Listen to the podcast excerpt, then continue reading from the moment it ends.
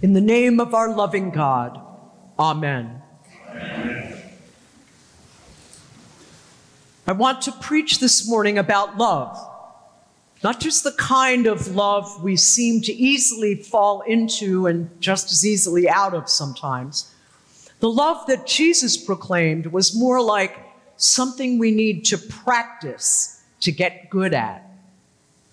The kind of love in Jesus' case, and for others throughout history, required laying down his life for his friends. Today's readings also compel us to think about mutuality, the mutuality of love, God's love for us, and the mutual love we are called to be a part of in relation to all of creation. The mutuality of love in creation, among people, and between God and humanity. That's a lot. First, we need to understand that mutuality and equality are not exactly the same thing. The word equal means like or alike in quality, degree, value, of the same rank, ability, merit. There's a kind of quantitative exactness to being equal, which is why George Orwell's statement in Animal Farm all animals are equal, but some animals are more equal than others, stands out for us as a contradiction in terms. The word mutual, however, means possessed, experienced, performed by each of two or more with respect to the other or others. One might note immediately that some kind of relationship is necessarily involved when one uses the term mutual. A synonym for mutual is reciprocal, meaning a relation in which one act, thing, feeling balances or is given in return for another. Four quarters equals one dollar. But I might be more than willing to accept three quarters from you in exchange for my one dollar bill if I'm in a hurry to put money in the meter and I need exact change. The transaction, while not entirely equal, was mutual, and you benefit by being 25 cents richer. Not a lot. What is important here is to recognize that a relationship doesn't have to be equal in order to manifest mutual love. Humanity and non human creation are not always equal, but there are certainly ways in which each can benefit the other. An adult and a child are not, in most respects, equal, but there can be mutual love in the relationship. Humanity and God are not equal, but we are called into mutual love by our Creator. How does mutual love in creation work? Rene Dubos, who lived from 1901 to 1982 and was a well known bacteriologist and Pulitzer Prize winner, wrote about symbiosis between the land and humankind Symbiosis is a word that comes out of the world of biology and refers to the living together of two species of organisms, a term usually restricted to cases in which the union of two animals or plants is not disadvantageous to either, but advantageous, advantageous and necessary to both. Dubos wrote, that symbiotic relationships mean creative partnerships. The earth is to be seen neither as an ecosystem to be preserved unchanged, nor as a quarry to be exploited for selfish and short range economic reasons, but as a garden to be cultivated for the development of its own potentialities of the human adventure. The goal of this relationship is not the maintenance of the status quo, but the emergence of new phenomenon and new values. Humankind and all the rest of God's creation, plants and animals, rocks and minerals, sun, moon, and stars, exist in relation to one another. The degree to which this relationship, or perhaps more accurately, this complexity of relationships is mutual, is truly a question.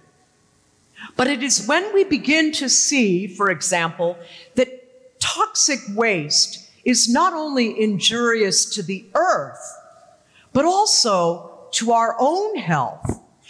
It is when we begin to understand that we can no longer eat the fruits of the earth when they are pol- from polluted lands or polluted oceans. It is when we begin to see the dependence of humanity, not only on God, but also on God's essentially good creation, that we finally begin to see the need to practice the work of love with respect to the earth. Practicing love with respect to the earth and its creatures means more than participating in the local recycling efforts. It means working on what may be a wholly new attitude toward and respect for all forms of life, including their diversity, their interconnectedness, and their value as sacred parts of God's creation. The earth has yielded freely of her bounty and beauty to humankind for thousands of years. While we have cultivated the earth in a caring manner in part, we have also abused her in selfish and greedy ways.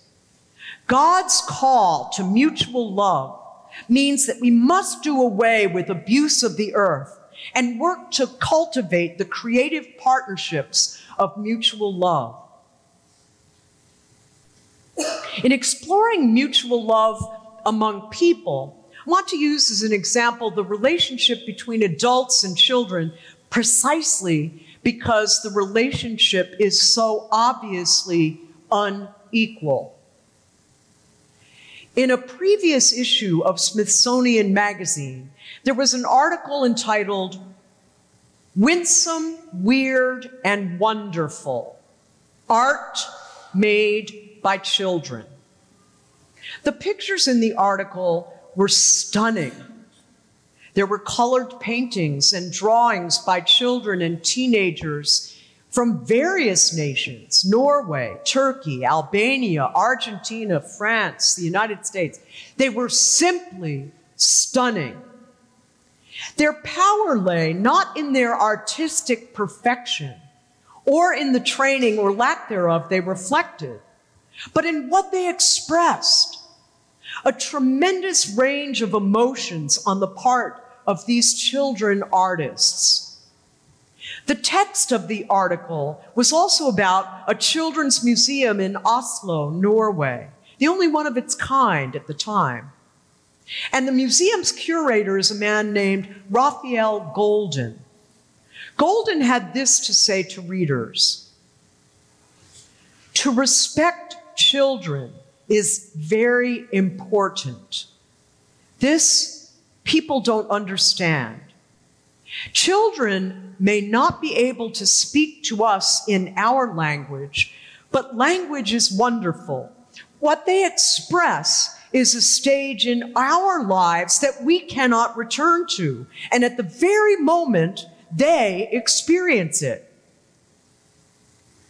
Goldin leaves no doubt in the reader's minds that mutuality or respect is the dynamic at work in this cultural endeavor. Children expressing their deepest feelings from their own experience, telling us what childhood is through their hands, if only we who are adults will listen and look. And what of you and me, Christian worshipers who long to express our deepest feelings during this sacred hour every week? Do we have the opportunity to really do that? Is the love that we have for each other in this atmosphere of common prayer anything like the love described in the fourth gospel? If you love me, you will keep my commandments. I am in my Father, and you in me, and I in you. They who have my commandments and keep them are those who love me. There is a very real connection between loving people and being able to tell them how we feel about many things and hearing how they feel. Then there can be genuine affection. Children are not the only people who have a language of their own. We all do. But each of our languages needs to be spoken and heard. And too often, they are not. Practicing the work of mutual love among people, whether adult with adult, adult with child, or child with child, requires respect, listening, looking, and sharing. If we love one another, God abides in us, and God's love is perfected in us. What about the mutual love between God and humanity? Sometimes I think this is the hardest kind of mutual love to get a hold of or to practice, in part because we try to make God so distant or because we don't know how to describe how we experience God. For me, it was a child in a novel that provided my own spiritual awakening to God's love. In John Galsworthy's novel, The Forsyte Saga, there is a scene in which the entire family has gathered to bury the much beloved dog, Balthasar. A young boy is there, puzzled about death and wondering about the God of whom he has heard very little in the family circle. Do you believe in God? he asks his father. Of course, the father replies. If by God one means the power which is behind everything that exists, or if by God one means the sum of human goodness, that leaves out Christ, doesn't it? The son perceptively replies. The son in the story reminds us that the center and focus of the Christian faith is not a creed or a doctrine or a well thought out systematic theology of life.